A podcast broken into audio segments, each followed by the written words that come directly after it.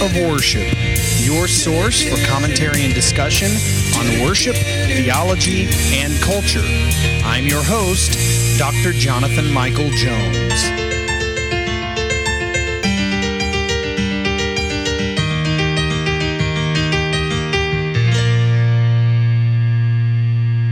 Hello and welcome to the Active Worship Podcast. This is Dr. Jonathan Michael Jones, and we are here today in Psalm 48, which is, as I mentioned in the previous episode, another declarative psalm, boldly proclaiming who he is, but more specifically relating his control and his blessings to the people of Israel in the city of God, that is Jerusalem. Um, there is a political connection in the book of Psalms to God. Uh, there's a political and a, and a faith connection, if you will. The people of God, because they are God's people, He was with them. He was with them in battle. They defeated their enemies, and because of this, they experienced political benefits geographically and as a people there in Israel. So Psalm 48, it is similar to uh, Psalm 46. The language is similar. Um, it can also be compared with perhaps Psalm 76, 84, 87, and 122. And so um, after the fall in Genesis 3, humans lost their access to God. If you remember, Adam and Eve literally walked and talked with God in the garden. But God's holiness could not tolerate their unatoned sin. And so the patriarchs worshiped God at altars of sacrifice. Old Testament worship. It involved the killing of animals. And after the Exodus, sacrifices were offered at the tabernacle and then at the temple appointed by God to be in Jerusalem. And so the whole city derived its sanctity from God's house. Jesus Christ replaced the symbolism of the temple with the reality of his incarnation. If you remember in John 1:14, uh, it says, And the Word became flesh and dwelt among us, and we have seen his glory, glory as of the only Son from the Father, full of grace and truth. And so through his spirit, the people of God are now the temple. 1 Corinthians 3:16 Do you not know that you are God's temple and that God's spirit dwells in you? Ephesians 2:21 In whom the whole structure being joined together grows into a holy temple of the Lord. 1 Peter 2 5 you yourselves, like living stones, are being built up as a spiritual house to be a holy priesthood, to offer spiritual sacrifices acceptable to God through Jesus Christ.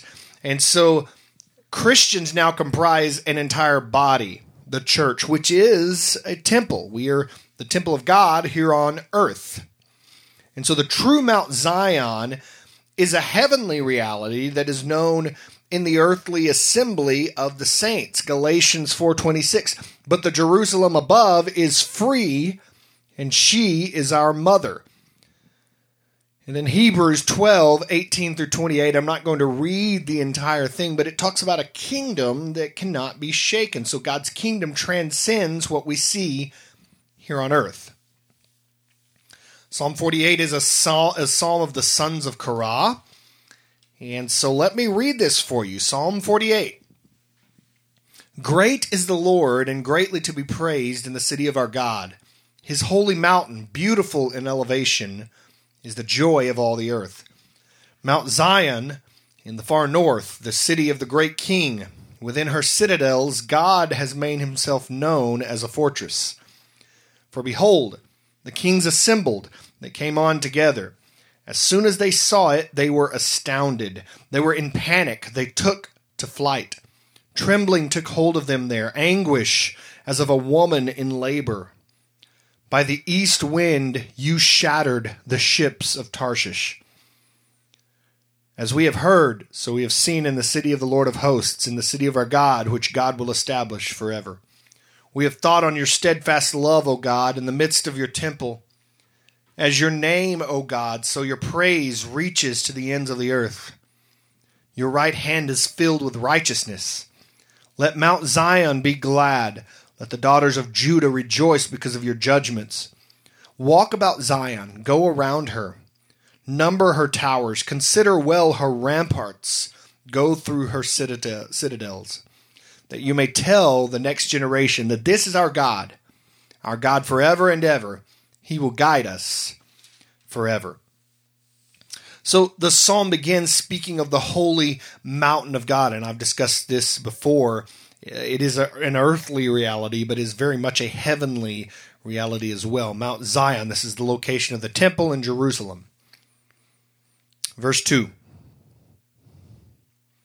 The joy, beautiful in elevation, is the joy of all the earth. Although the nations didn't acknowledge God, he is the king of the universe and not just Israel. And then it mentions the far north, Mount Zion in the far north, literally beyond Zaphon. That is the translation here. And this is not a reference to Jerusalem, but to a mountain often described in Canaanite texts as the dwelling place of their gods. Isaiah 14:13 says this, "You said in your heart, I will ascend to heaven above the stars of God. I will set my throne on high. I will sit on the mountain of the assembly in the far reaches of the north." And so Yahweh is described with terms used by the the neighboring religions to show that all praise really belongs to God. So this is not just a reference to Israel here, but the psalmist here is relating it to all regions around him. And so praise to other gods is vain because really they don't exist. Psalm 44 6 says, Thus says the Lord, the King of Israel, as his Redeemer, the Lord of hosts I am the first, and I am the last. Besides me, there is no God. And then 1 Corinthians 8 4, therefore, as to the eating of food offered to idols, we know that an idol has no real existence, and that there is no God but one.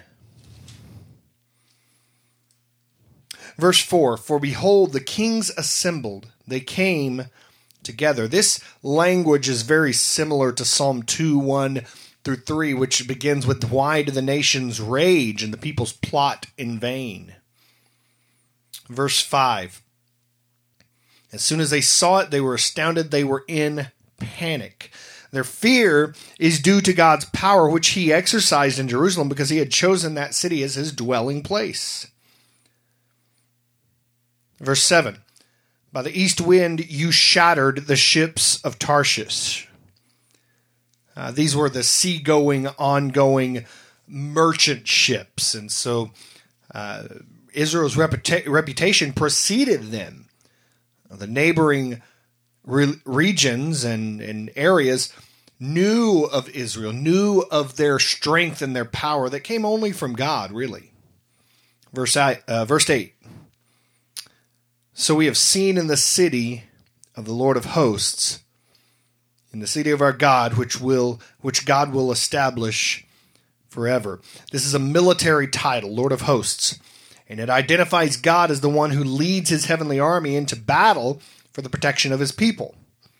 Verse 9, we have thought on your steadfast love, O God, specifically God's love for those in covenant relationship with him. And then the psalm ends with, He will guide us forever.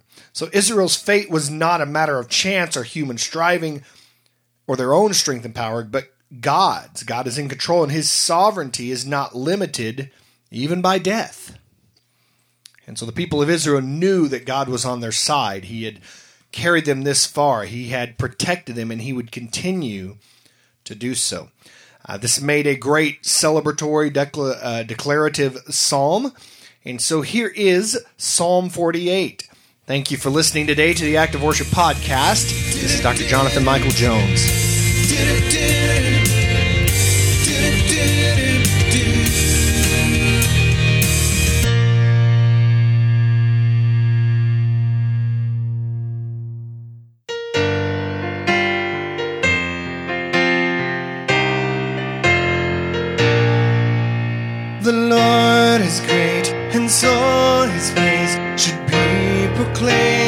Abroad within his hill of holiness, the city of our God. Mount Zion's beauty is raised high, earth's joys on her account. It is the city of our King, the one true heavenly mount. Well known among her palaces, God is her refuge strong. Behold, when kings join forces there, together they passed on. For what they saw left them amazed and filled with deep dismay. So troubled were they at the sight, they turned and ran fear and anguish they were seized, as one whom birth pains take. And you with wind out of the east, the ships of Tarshish break. As we have heard, we've seen within God's city most secure. The city of the Lord of hosts, our God keeps evermore. Within your temple we have thought upon your love, O God, as if your name, O God, your praise has spread through earth abroad. Your right hand holds all uprightness, Mount Zion's joy be great. Let Judah's daughters joyfully your judgment celebrate. Encircling Zion, walk about and mark her towers well. Consider her protective walls, behold her citadels. Thus you may generations tell, for what a God is He.